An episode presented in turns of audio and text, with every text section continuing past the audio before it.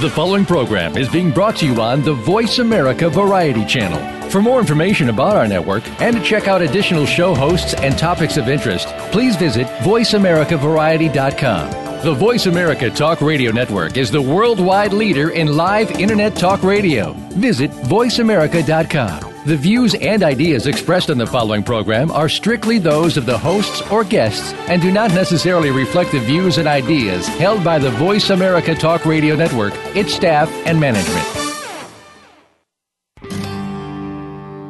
Good night. Welcome to the Kathryn Zox Show. This informative and entertaining show will start your mornings off on the right foot. Here's your host, Kathryn Zox, your social worker with the microphone. Good morning. I'm Kathryn Zox, your social worker with a microphone, and you're listening to the Kathryn Zox Show on VoiceAmericaVariety.com and World Talk Radio. Joining me this morning is Ann Dowsett Johnston, author of Drink, The Intimate Relationship Between Women and Alcohol. Uh, her new book was named one of Washington Post's best books of 2013. Drink takes aim at an alarming epidemic, and it is a very alarming epidemic. The worrisome rise in binge drinking and alcohol abuse among girls and women. She brings to light this statistical evidence and reveals how dangerous levels of female drinking is on the ups, upswing uh, precipitated in part by an unmitigated push by the alcohol industry to woo women drinkers from an early age. Um, Ann Dowsett Johnston is the winner of five National Magazine Awards and has been interviewed on many television programs, CTV, Global TV, and is published in the New York Post, and a former vice president of McGill University. Welcome to the show. Nice to have you on this morning, Anne. Great to be here. Thank you. Well, these are startling statistics. It is an alarming epidemic. Um, as you and I just talked briefly about before the show began, a lot of these statistics weren't available to us. Um, it's only been over the past 10 years, I guess, so that we've had this information that the binge drinking and alcohol abuse among girls and women is on the rise, I guess, as well. It continues. Yes, we, you know, let's take a very simple statistic that somewhere between 10 and 15 percent of breast cancer cases are related to alcohol uh, consumption, and we didn't know that five years ago. So this is something that each and every woman needs to be aware of, needs to know that there are, unlike with cigarettes or tobacco, there's safe drinking levels, and you just have to be very cognizant of what your habits are and make sure that they stay within safe um, the safe realm. Well, you say excessive drinking is the third leading cause of preventable death in the United States. Yes, uh, it, that is that is a fact, and we have seen a very interesting statistic where men are actually flatlining or even dipping in their um, binge drinking, but that isn't the case with women. And there is, as you said, a very huge push on the part of the alcohol industry, which very smartly realized sometime in the mid 1990s that indeed there was a whole gender that was underperforming. Classically, women drink less than men and still do, but we see an alarming rise, especially around professional educated women, those who have gone to university, and a really big spike around those between the ages of 24 and 36 who give birth to 60% of North American babies. Well, are these women? Why, why do you think the? I, I guess the first question is why this trend? I mean, oh, now we have these statistics. Is this because more women are in business? They're professional. They they are subject to the same stresses that say men used to be. I mean, one of the causes of drinking or the excuses for drinking too much or drinking on the job or uh, drinking at, at, you know uh, business meetings, those kinds of things. Is that one of the reasons? Although we're talking about young women here too, not just necessarily professional women. We're talking about both. Right. You say, yeah, binge drinking in, in right. college. Yeah. Yeah, I think I think the the central reason um, I wrote this book was to ask the why, and we can all say the what, but you know why why is this happening? And I saw three reasons. Number one, I think it's the modern woman's steroid enabling her to do the heavy lifting involved in complex world. So you come home from a big day at the office, you're chopping vegetables, you're getting ready to oversee homework, second shift, and you pour yourself a glass of wine. And one glass of wine is fine if it if it stays at that, but it doesn't often stay at that. So it's a decompression tool. Number one. Number two self-medication. So women are 40% more likely to suffer from depression, anxiety than men, and it's um, a legal, easily accessible drug, and there's no doubt that there is a connection between um, those issues. Number three, we drink because we can. We drink because we're marketed to. So you have wines like mummy juice, berry flavored vodka, um, all sorts of products that, as we know, certainly the alcopops, those um, sweet prepackaged um, drinks that are aimed at teenagers. I call them cocktails with training wheels or starter drinks that are there to push young women away from starting uh, early drinkers away from beer into alcohol. So you go to a campus, say in the States right now, and you find that young women and young men are playing drinking games. He's drinking beer, she's drinking shots, tequila or vodka. You know, she's two thirds his size and she's drinking the stronger beverage, which is not great. Um, we all know that alcohol is the number one date rape drug. So it's not it's not a pretty picture and it is what is evolving. So we see a whole industry that has, um, as I say in the book, you know, the pinking of the market. The pinking of the market is very real. Walk into any outlet and you'll see it. Uh, you know, as you're uh, describing it to me, I'm thinking, Anne, though, one of the things um, that I want to address is the fact that, well, at least, and I'm not exactly sure when it was not allowed, but they used to advertise alcohol on television here in the States. I know you're in Canada. Now they're not allowed to do that. There mm-hmm. not advertising on TV, so there's less advertising. I want you to address that. Yeah. And two, I mean, this is kind of anecdotal, but I'm thinking of myself in college many years ago. We drank a lot. I mean, we sat there with six packs, drinking. You know, the kind of drinking that you're describing that young girls do, and I, I think go, here's a statistic that's in your book, almost 14 million American girls and women, many who are even still in high school, binge drink roughly three times each month, typically consuming six drinks each time. I would say that was an average statistic, maybe not in high school, but in college when I yes. was in college we all tend to say we did it we did it too there's a couple of things i want to address number one um, this kind of advertising, um, the advertising that the marketing that is pitched at young drinkers is not happening on television. It's happening on the internet. Um, it's called pull marketing. You are not sitting on your couch watching uh, your favorite television show. This generation doesn't watch TV like this. They go to their computers and they search out Bacardi or Smirnoff and there is pull marking means they go to the site they want to join in the community that is re- related to that brand and before you know it that brand is communicating to them like an individual like a person um, emailing them facebook friending them um, tweeting and we all know how cheap it is to tweet so that's that's a, the very um, modern face of alcohol marketing and it's very real and, and pitched at that generation, number one. Number two, um, this generation doesn't tend to drink and drive the same way that we did. Um, my generation did, but they pre-drink. They pre-drink because it's too expensive to drink at the bar, and so they have um, speak to any parent, and you will hear about pre-drinking. You know, drink before the party, get smashed before you go out because it's a lot cheaper than drinking at the bar. So they have typically a lot of alcohol around them at in their university dorms. They have a lot of um, I call it um, efficient drinking, drinking to um, get get drunk. We drank a lot of when I went to university. Drank a lot of beer. Um, this is drinking a lot a lot of hard liquor. We did not do that. This is a completely different picture. Maybe maybe you did.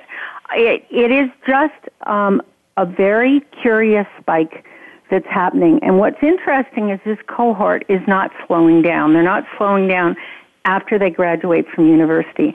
That was the classic picture, is that, you know, it was seen as a quote unquote harmless rite of passage, which it isn't for everybody, and then slow down. Well, this generation is not slowing down when they move on to professional life. Well, I think with women, and and uh, and I think you're describing it. Yes, it was a rite of passage. You drank a lot in college, then you had your babies, and you kind of stopped, or you right. didn't obviously drink the same way you did. But now, I think there's a social aspect to this, and maybe you address this in the book. But women have a lot more opportunities to go to bars by themselves with other women. You know, the social structure has changed, so they can they have access to that environment. Maybe 30 years ago, women didn't go to bars alone; they went with a a, par, a man or a date. But but that's not true now. So they, I think that changes kind of the the, the uh, social uh, realm as well. Yeah, I think you're right. I think that there is a real sense of um, I can do everything. There's also uh, I can do everything that a man does. Therefore, I will unwind with a drink at the end of the day. There's, you know, you can't place it all at the feet of Sarah Jessica Parker and and the the women from Sex and the City. But if you look at, and there have been studies looking at you know, the most popular television shows and the rise of um, images of women and drinking. Or you've got Kathie Lee sitting there at 10 in the morning with her glass of wine on television. This is a much more common, equal opportunity. I drink because I can. I call it um, Virginia Slims in a bottle, which is not my phrase picked up from somebody else, but it's a it's a good phrase. It's exactly what happened with Virginia Slims and tobacco, which is an aiming at this gender and a very clear um, uptick. I mean, talk about book clubs, talk about girls' weekends, talk about you know it is understood. Talk, talk about the two martini play date. Um, it is seen as, or, or the wine at the baby shower. Um, the culture is, we live in an alcoholic culture and we are, I think, awash in marketing and to the degree that we almost don't see it bachelorette parties, I think you can add to that. Now, all these young women who are getting married uh, have the same kind of or a similar kind of party. Men used to have these bachelor parties before the, they got married, and That's now right. I see all the young they go away for a weekend of mm-hmm. fun, drinking, doing whatever they do before they get married. That's right. another trend. Right, that's a huge trend, and and my son's 29, and a lot of his friends are in fact um, you know, involved, the, the young women are doing exactly what you're saying. Um, having, having weekends. And over in the UK where young women are dying of end stage liver disease in their 20s, where alcohol is often in grocery stores cheaper than, um, water or milk or orange juice, so really low pricing. Um, we we see young women taking uh, weekend trips up to Scotland where they are you know, doing basically alcohol tourism where they're going for the weekend and, and getting completely blind drunk. And um, it's it's something that many people are commenting on. The so you're saying that, this is, a, and I guess maybe we should define it. This is not just obviously in the United States. We're talking about a global problem with this age group. Um, what's you mentioned drunkorexia. What is that? Drunkorexia is on the rise, and it's a mixture of um, uh, food um, issues, um, so anorexia, bulimia, um, food disorders, eating disorders, excuse me, and um, drinking too much. So you save all your calories for alcohol, and it's an extremely dangerous um, practice. It's extremely dangerous if you are an anorexic. If you are saving all your calories for alcohol and are not ingesting, obviously, um, food you know, it can be deadly and it is on the rise. And classically young women that I interview say, no, no, I would never eat before a date. I, I don't want to look fat. So drinking on an empty stomach, drinking vodka and tequila on an empty stomach, and we know from some of the very high profile cases that have happened in, in, uh, recent years, certainly a very um, high profile one out of California, big one out of Canada, where young women are end up being sexually compromised in Facebook pictures and then taking their own lives. So there are many, many alarming trends that are coming out of um, this reality of women drinking, uh, quote unquote, efficiently. And the, the difference between men and women in terms of the impact of alcohol on their system. Let's talk about that. I mean, because it is different. Women's bodies metabolize the alcohol mm-hmm. differently, and so can can we have a little bit of a discussion about that? Because I think that's important. Yeah, that's huge. I mean, democratically we're equal, but metabolically and hormonally we really aren't when it comes to alcohol. And we don't metabolize the same way. Um, telescoping is real, and telescoping means we become addicted much faster than men. Um, we develop end-stage liver disease much much faster. We develop cognitive deficits much faster. It is a deadlier drug for us, and it isn't just a matter of body size. It's also just as you said how we metabolize um, the product and it's something I think that, you know, we did end up having a mature conversation, public conversation about alcohol. I don't, or excuse me, about tobacco, but we haven't about alcohol, and I think it's because it's how we relax and reward. We associate it with fun events, New Year's and and parties and weddings, etc. And we don't um, want to hear about the downside, but it is a matter of just simple education. I think, you know, if you can count your drinks and keep it to nine a week, uh, if you're female, then you're just fine. And if you if you can manage that, terrific. But count them. I mean, count them out. And um, you know, there there is an awful lot of attention, as I said. Um, skinny Girl vodka, Skinny Girl products um, at pitching at women, um, be alert. Be alert, and that's what I say to young women in high school. Just know that you are in the in the you know target of the marketers, and just be aware. So you have to be and know that you are at risk. And um, you know, uh, one of the I guess you may call this jargon, but sort of mindful drinking. You know, we do mindful eating, or we try to. Uh, or you know, as and I think as you keep mentioning, you know, women are always watching their calories. We have to really be mindful of what we drink and and watch. What did you say? Nine drinks a week, and and you're probably in pretty good shape. Yeah. Um, yeah, but there's a lot of denial associated with drinking. There always has been, mm-hmm. I think, and uh, whether one is a full blown alcoholic or a problem drinker or however you want to define it. I mean, that's been my experience uh, as a social worker working in a in a in a, in a clinic actually um, for. Uh, men and women who are addicted to alcohol but this this whole issue of denial how do we overcome that and and, and things get so stressful as you say and the alcohol is available and it is there uh, both in your own home and at a bar and, and wherever you go actually so um, I guess we've, I want to make sure that we've covered the statistics in terms of how important it is for us to at least become aware of the problem. Um, and, and one statistic that we didn't mention, mm-hmm. uh, and you say it's a conservative estimate in your book, um, that alcohol or drink is responsible for roughly 23,000 deaths of American girls and women each year. So if we accept that statistic, we do have a problem.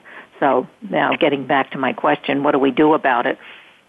I think what we, we do about it is we start to educate. And when I say nine drinks a week, that means never more than two drinks on one occasion. So don't save up that nine for the weekend and say you're fine. You are not fine. For a woman, woman, it's never t- more than two drinks on any one occasion, which to a lot of people, I mean, what is a binge? Binge is four drinks in two hours. And for a woman and five for a man just know your numbers. Know when you're going to be in trouble. Know that you know. I think these the, this deserves a public conversation, and certainly a public conversation with young people to be aware of of how much they're being targeted. What we what we need to do and be very alert to, and I mentioned it about the UK, is but also um, be alert in terms of the United States is the fact that um, it isn't the alcoholic that you have to be concerned with necessarily. Um, we all know someone who's gotten into trouble with alcohol. I certainly did in my 50s, self-medicating depression. But you, um, more than 80% of us drink socially over the age of 15, and the, it's it's the um, binge drinking of the non-alcoholic, the non-addicted that is problematic, the person who gets into trouble. It's the fact that we do live in an alcoholic culture. Alcohol in the United States is extremely cheap. It is available in many states in the gas stations, available everywhere, and it is enormously cheap, enormously um, low priced. And uh, price is related and marketing is related to how we consume. And we have to be aware of what the, some of the best um, uh, research on on policy is coming out of the United States. A man like David Jernigan at the at uh, Johns Hopkins University doing amazing work on marketing and marketing to youth.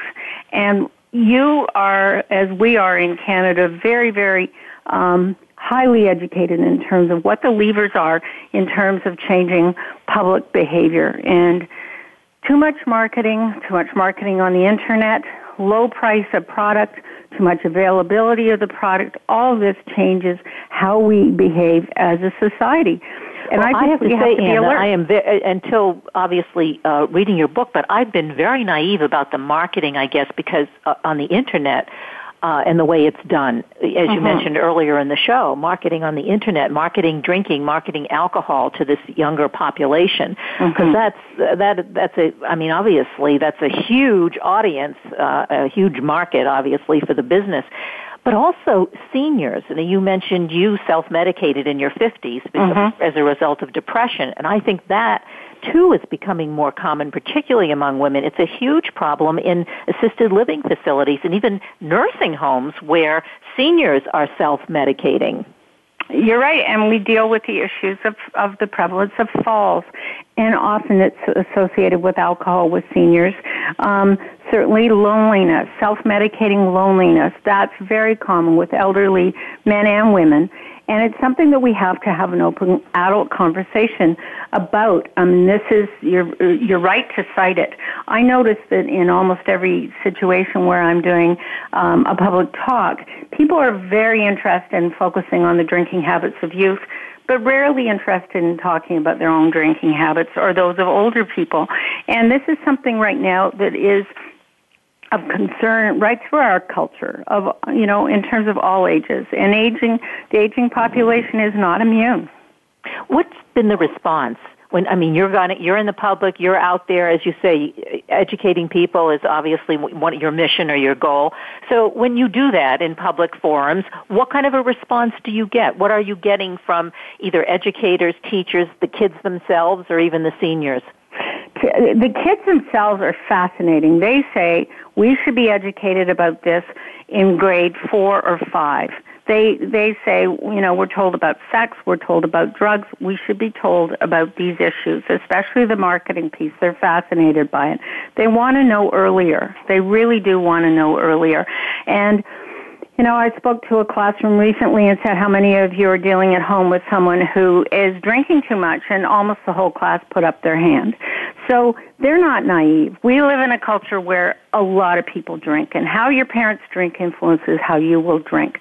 So this is something um, where, as I said, that often people want to talk about youth drinking, and they, marked by denial, do not want to talk about their own, do not want to talk about the, those of older people. But this is a cultural issue. Um, so there's huge appetite to talk about it. There's been the book's a bestseller in Canada and a very um, available internationally, and it tells the story of multiple women from the ages of 16 up to 85, that would be my mother, um, who have had alcohol issues. Um, but it talks about the global um, problem as well. And frankly, the richer the country, the narrower the gap between men and women. Something is unfolding that even epidemiologists are scratching their head about. We are drinking at a different level, and it's fascinating. I think one of the things we have to be aware of, at least in my experience, is not getting into the all or nothing thing. I know at least, in, and I'll speak. I think in in in, in the United States, uh, you know, the, the we, we've listed these, you know, alarming statistics, and then you get people on the bandwagon. Well, nobody should be drinking, and you have to treat Uh, you know have to teach abstinence which really doesn't get us anywhere and i don't think that's obviously what you're saying we need to if, you know you we need to understand what responsible drinking is. And I think I want to make that clear because I think when you get into the all or nothing, then you really don't get too far, especially with young people, even not necessarily just with young people, but even that gamut of 16 to 85.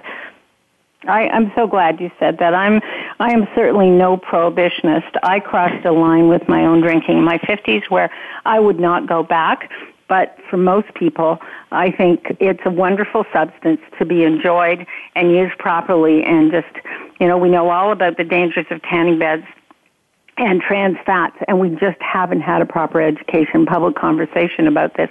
It's very, very simple. It's very, very simple. It's connected to all sorts of things that are difficult.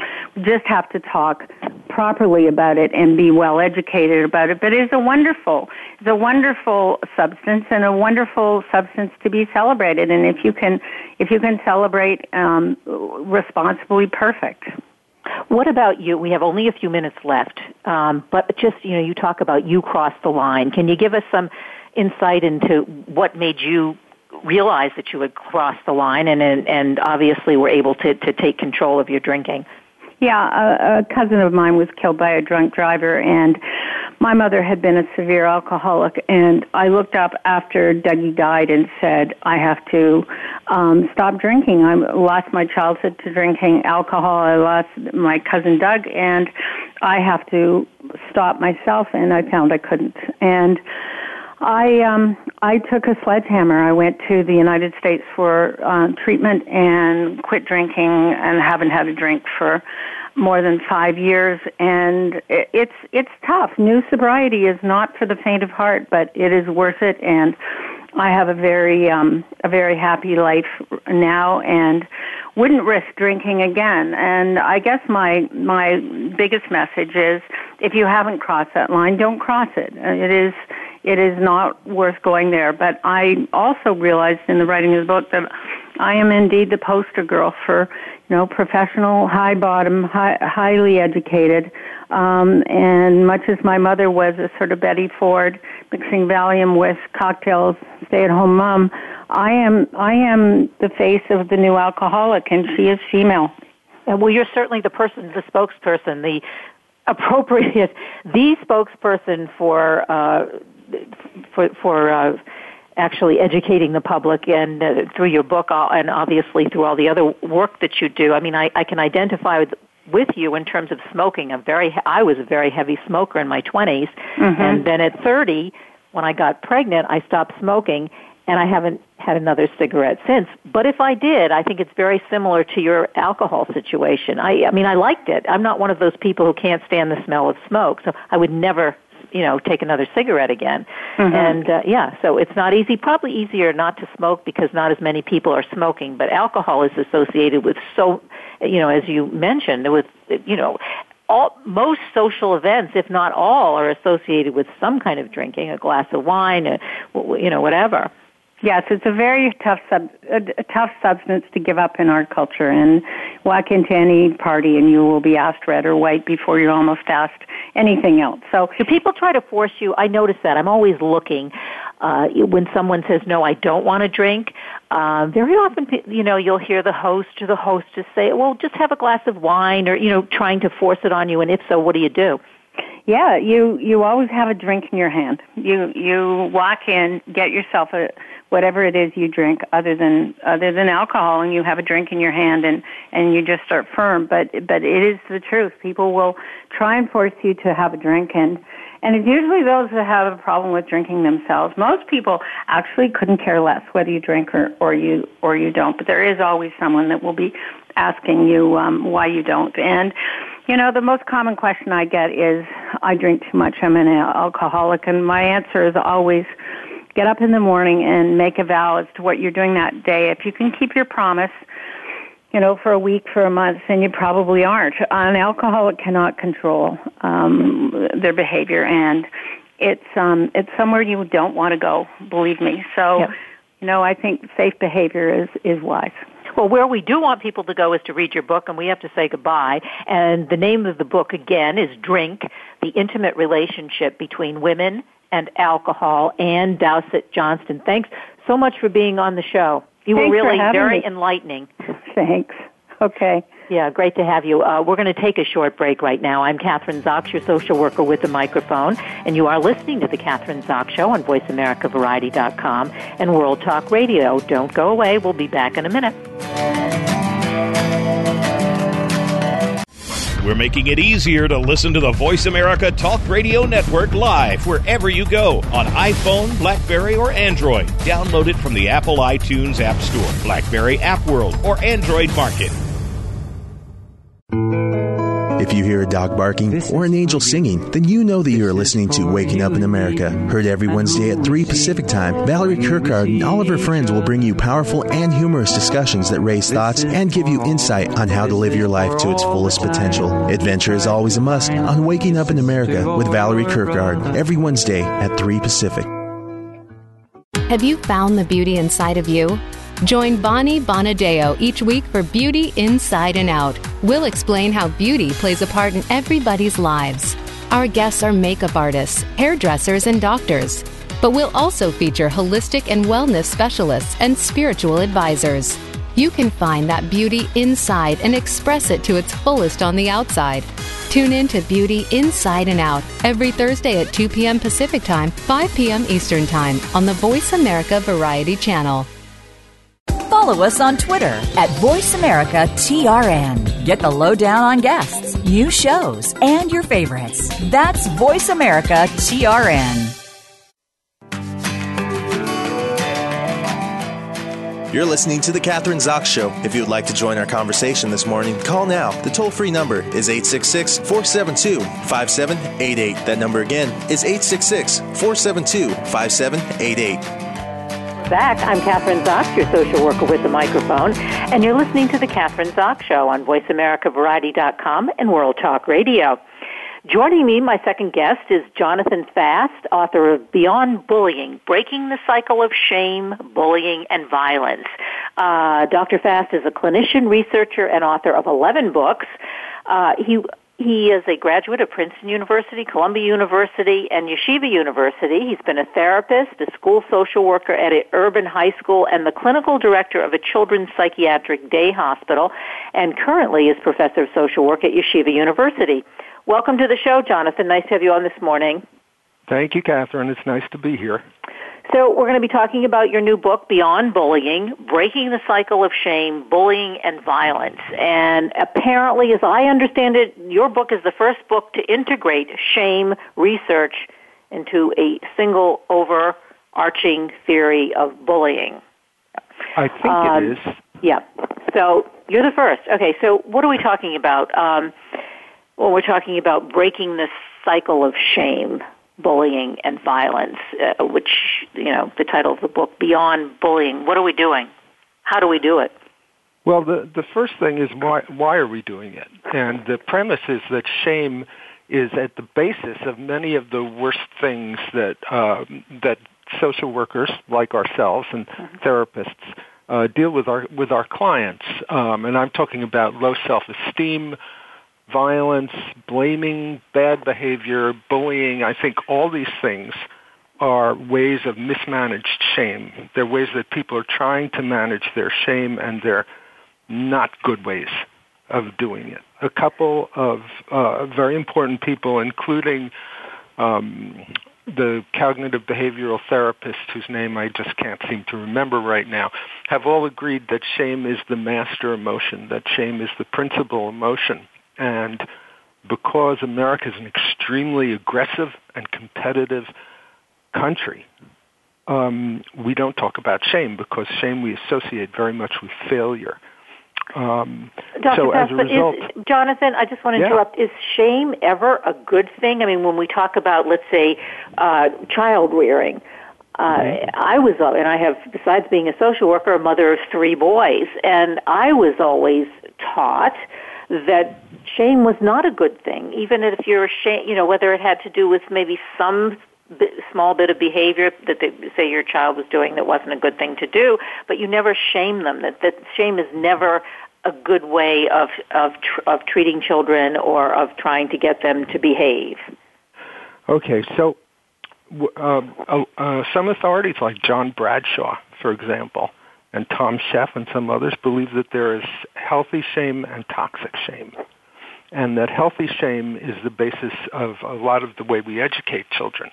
So, for example, if you've got a little guy who's two or three and he's in his high chair um, and he's finger painting with his tomato soup, you want to say things like you can't sit at the grown-up table until you stop, you know, until you can learn to eat with a fork. Um, and that is a form of shame because what you're doing is you're saying you can't join this more elite group until you change your behavior. And the reason why I say that's a form of shame is because if you really want to understand shame, think of it in terms of groups. So everyone is involved in a group. It's one of our greatest longings is to be part of groups. And as soon as you feel like your uh, like your membership in a group is uh, at risk, or that you failed to to gain access to a group of higher status, you experience shame. So once we can get that idea in our heads, we can kind of detoxify shame and we can see that it's not the worst thing in the world to have this feeling. And also we can understand how to deal with it better. So yeah, so what's I think what's the difference between shame. shame and embarrassment? I mean, I always maybe I'm just sort of like um I just want I don't know maybe overstepping the point but like it's what what you know you may embarrass your child or you shame uh, maybe it's just a mess you know a semantics that I'm talking about. Cognates. Cognates. So if you read any of the literature on this you'll see that one of the problems with dealing with shame and with any emotion is that there are so many cognates for the word. I mean, and our language is filled with them because we don't want to use the word shame. Shame is really a taboo word and a taboo subject. So we say embarrassed, we say awkward, we say disrespected. Uh, we have a whole vocabulary for it, mortified. Um, but we don't want to use the word shame. Okay. All right. Well, now we are using the word shame, and we're making the distinction between positive or healthy, healthy. shame and that toxic shame that's not. Okay, now example of what is not healthy, what is not a good kind of shame. Toxic shame. Toxic shame is when you say to your kid, "You can't sit at the adult table because you're an animal." I see from the way you eat that you're you're a beast. You're not human. so just the way you say it, you know, if you if you say it in a way that's um, that doesn't uh, hack away at their sense of their self, then that's a positive shame. But if you, you know, if you demean a person, um, that is a toxic. That is toxic shame. Okay. In the context of your book, we're talking about toxic shame, I assume. Yes, mostly. In the context of the book, so toxic shame, bullying, for example, is a form of toxic shame, and I refer to it specifically as weaponized shame because it's when one child, or adult for that matter, one child uses shame to attack uh, another child. And I think the reason they do this, I'm pretty sure about this, is because they themselves have in, have been shamed a lot by a parent or uh, or some peer, you know, a brother or a sister when they were little, and they are dealing with the feeling. They are displacing it onto another child through bullying them. So you bully a child and you feel better for a few minutes. So it's a way of managing your shame. And we see this a lot with adults. I would guess, and then also people feel good from identifying with the bully sometimes, which is why it's so difficult in this country anyway to prevent bullying and why some of the bullying programs that are successful in Scan- the anti-bullying programs that are successful in Scandinavia don't really work very well here because we have such an aggressive and competitive society where people are shamed so much in the book, I associate this also with acts of apparently meaningless violence, such as school rampage shootings.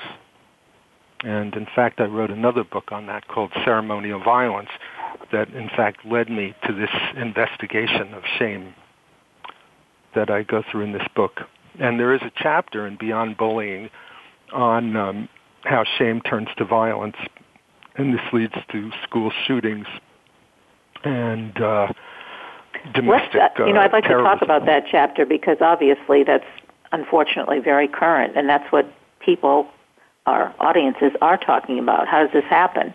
Um, you know, so uh, in that chapter, what are you discussing in terms of how all of this relates? You know, shame and, and the way we uh, are as a culture leads to these horrific acts of violence, which seem to be, you know, every day, not every day, but uh, constant. Yeah, I, actually, I was just looking at this, and the number of acts of, of random, seemingly random mayhem, random shooting involving guns. Uh, in 2015, the, the number of people injured and killed is just about the same number of days in the year, although they weren't all killed on the same day or shot on the same day. But the Washington Post did a, a survey on this, and they found that I think there were 370 shootings, and or maybe 345. It was it was around the number of days in the year. So that's pretty shocking, although compared with the number of people who die of cancer, it's not it's not so shocking. But it's shocking that they're meaningless deaths, that people are shooting other people at random. So the first thing we have to understand is that when you're shamed, you respond with anger. Almost always, unless it's a very kind of positive shaming, like we talked about with the little kid at the table, or for example, um, if you're drunk driving and a cop comes and puts you in prison for the night, that's a really it's it's very shaming, but it's also very healthy because it usually is enough shame to stop you from driving and drinking at the same time. So with these school shooters, if you look at the the ones where we have a lot of details about their lives, we see that in their childhood and in their infancy even, they were really bullied a lot by uh, by their families, or they had very uh, they grew up in, with a lot of shame uh, and serious shaming events like incest, um, in, uh, mental illness in the family, uh, extreme poverty, substance abuse, and uh, so they they were in a lot of shameful experiences, and they did not have a lot of resources for managing the shame. They didn't have a therapist. They didn't have a good therapist like we would be. They didn't have um, a good sense of humor, which is another way of managing these things. Um, they were not particularly articulate so they couldn't describe them to people. So they were pretty much stuck with this shame. So I call that distal shame because it's shame in the distance. It's shame in their childhood. And then later in life, when they were in high school, they experienced what I call proximal shame, which is the shame of being bullied in school and, and often being bullied by teachers and students, although you don't hear so much about that. Um, and having this enormous rage shame-related rage, um, and also being in a culture where people take out their rage with guns and violence and physical violence. So there are, and you know, there are some other there are some other factors too. But like James Gilligan says, it's not um, it's it's a necessary factor, but not a sufficient factor. And I think but it's probably I, also the, in your description, uh, Mm-hmm. Jonathan, it seems to me that then there is some ability to predict these acts of violence if if we are, as you say, if you are teachers or counselors, uh, perhaps not parents because they're part of the problem, uh, I, as you're describing it, but because of these children who have been so shamed all along the way that these acts of violence or terrorism are predictable. No, you could you could never predict one of You these. You could never predict. Okay. That's what kind of makes this an idle conversation. This particular part of it, but but a very fascinating one and one that can help us understand and make this a better culture. But the interventions that we would need to use have to be on a slightly higher level than individual. The reason why you could never predict this is because, first of all, human beings are incredibly complicated and there are so many variables. Secondly, because teenagers are bizarre. And the reason they seem bizarre to we older folk is because they're trying on identities. You know, as Erikson says that this is the period where we where we have to choose between uh, identity and identity diffusion. Um, and choosing an identity is a very bizarre thing. So you have kids who actually become criminals while they're adolescents and then never do anything criminal again when they're adults. You have kids who try, you know, to be actors. That's the first thing I think of after criminal. Isn't that funny? Um, who try, you know, try to be all different, take all different roles to see what they like and what they want to do. And this can get pretty bizarre. So it's it's really impossible. Even even under the best of circumstances, this process, which we call clinical prediction, has a very low um, rate of success. So, and there's a lot of good research on this. It shows that when people try to predict when um, when a psychiatric patient in a hospital will either try to harm himself or harm another, the uh, success rate is below half. So it's it's worse than random. So what can we do? Or Is there anything that we can, we as a society, because you said yes. Well, yeah, okay. what we have to do is we have to kind of re-engineer um, what it means to be American, and not in any bad way. I mean, we can still all have guns. We just have to lock them up. Um, but on a on a more basic level, what we have to do is we have to have uh, a kind of a more civil society, and this isn't isn't as impossible as it sounds because everybody has to go through, everybody in America has to go through uh, uh, the public school system or the private school system. So if we institute this kind of behavior in our schools, we will, within a generation, have a have people who won't be behaving like this. And the real importance of doing this is that every it seems that every day practically the bar against success, and by success I mean being able to support a family and have a regular job and you know feed your family the uh, the resistance the uh, obstacle to this gets a little bit higher so we have people are struggling now to find work you know we used to be in a country where you could work on an assembly line and make a good living in Detroit um, but this no longer happens. You know, when we had a when we had an industrial and manufacturing uh, society, but now we have this strange information and communication based culture services.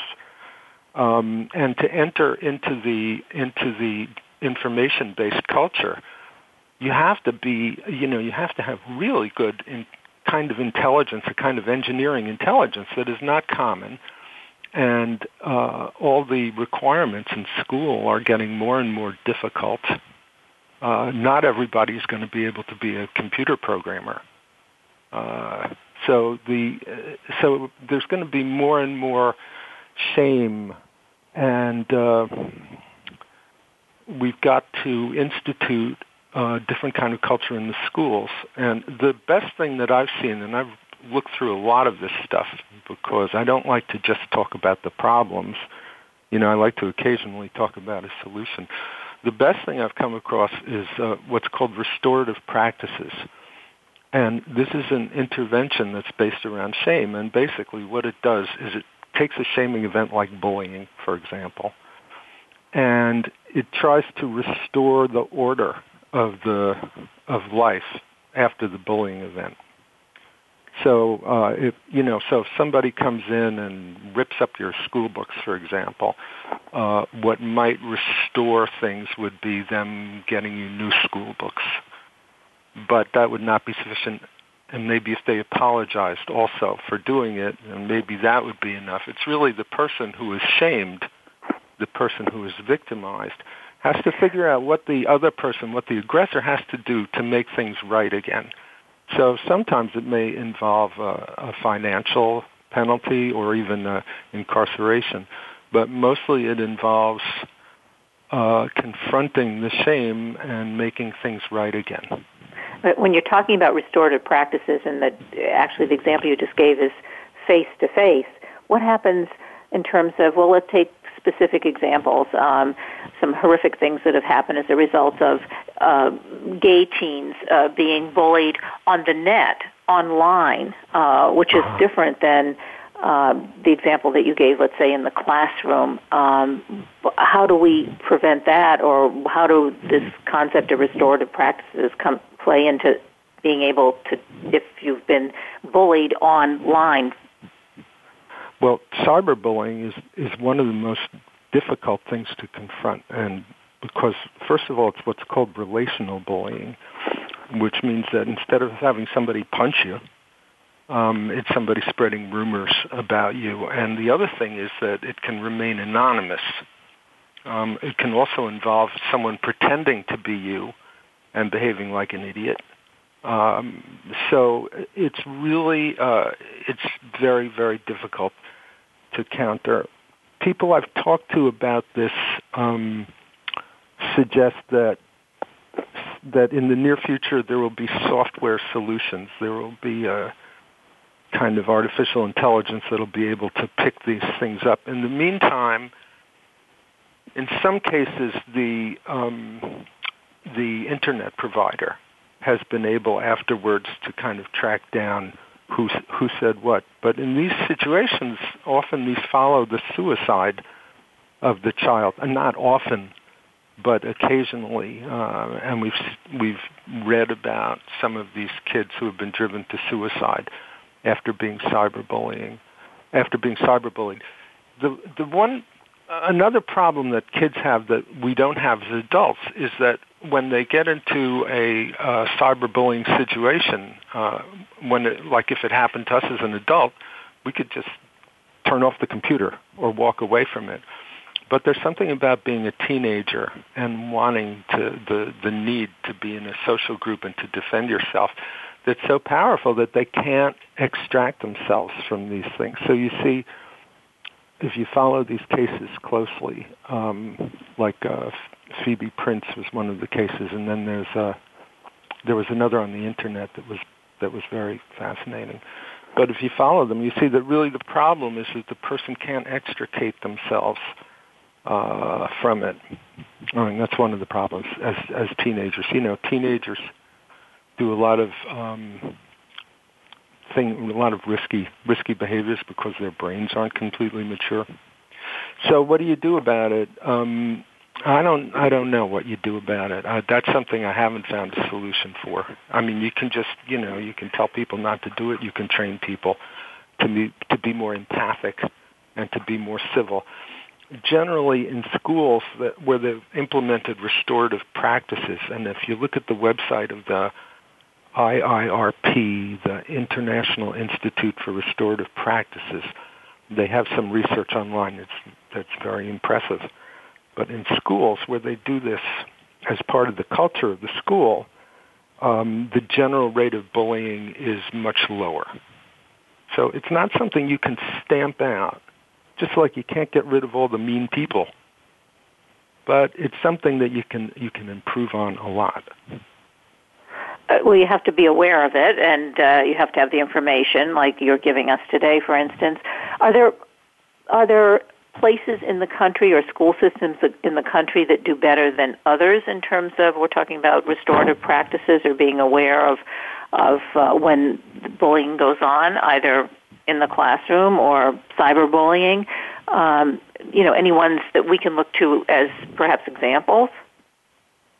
Uh, well, there are a bunch of schools in Pennsylvania where they've implemented these things, and uh, there's a, there are schools in Oakland um, if you look at, you know, if you go into Google and you look at restorative practices Oakland, um, you get a, uh, there's a very nice video of doing it in an Oakland high school where that was, uh, that had a lot of, um, you know, what's, what, what do we call fights?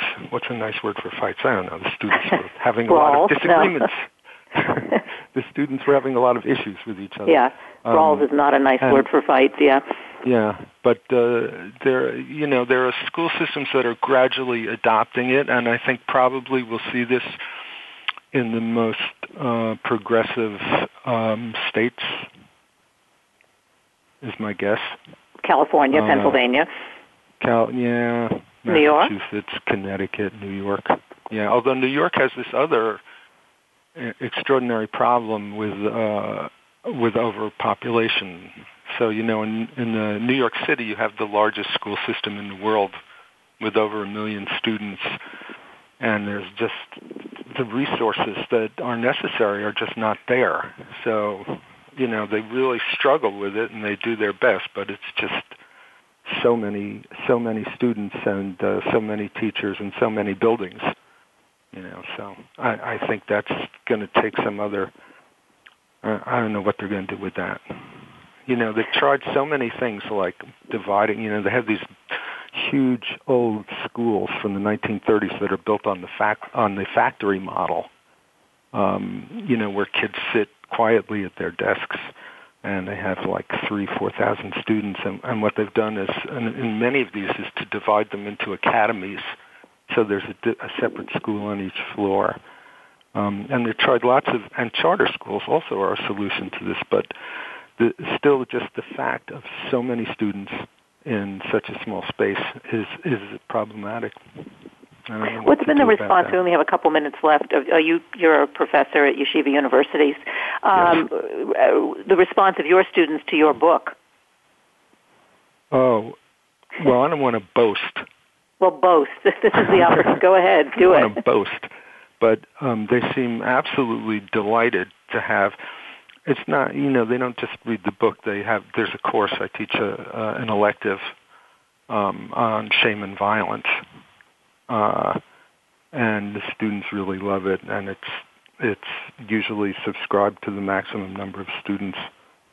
Uh, and I, the students, you know, I teach some other courses too that they don't that they don't love so much. So it's not entirely my charisma.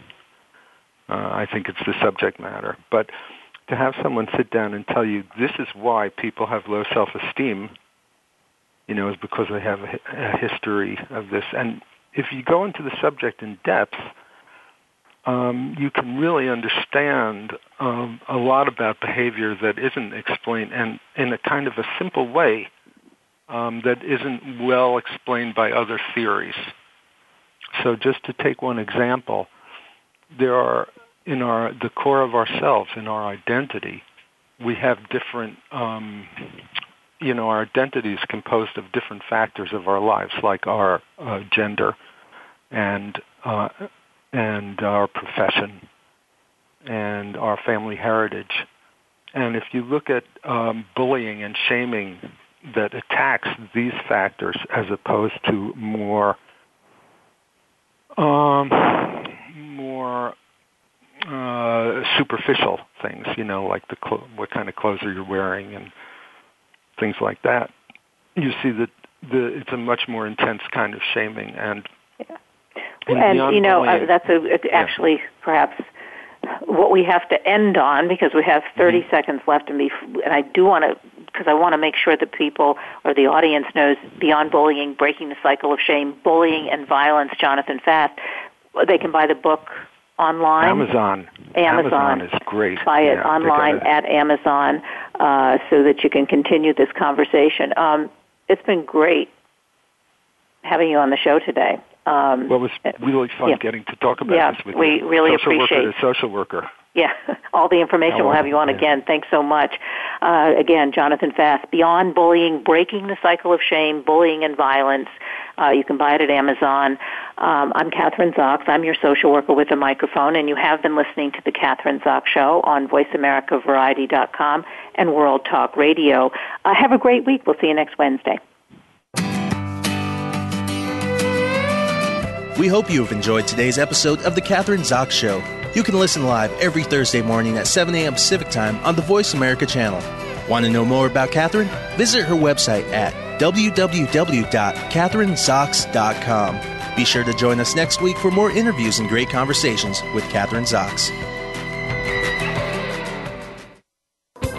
Thanks again for listening to the preceding program brought to you on the Voice America Variety Channel. For more information about our network and to check out additional show hosts and topics of interest, please visit VoiceAmericaVariety.com. The Voice America Talk Radio Network is the worldwide leader in live Internet talk radio. Visit VoiceAmerica.com. The views and ideas expressed on the preceding program are strictly those of the hosts or guests and do not necessarily reflect the views and ideas held by Voice America Talk Radio Network its staff, and management.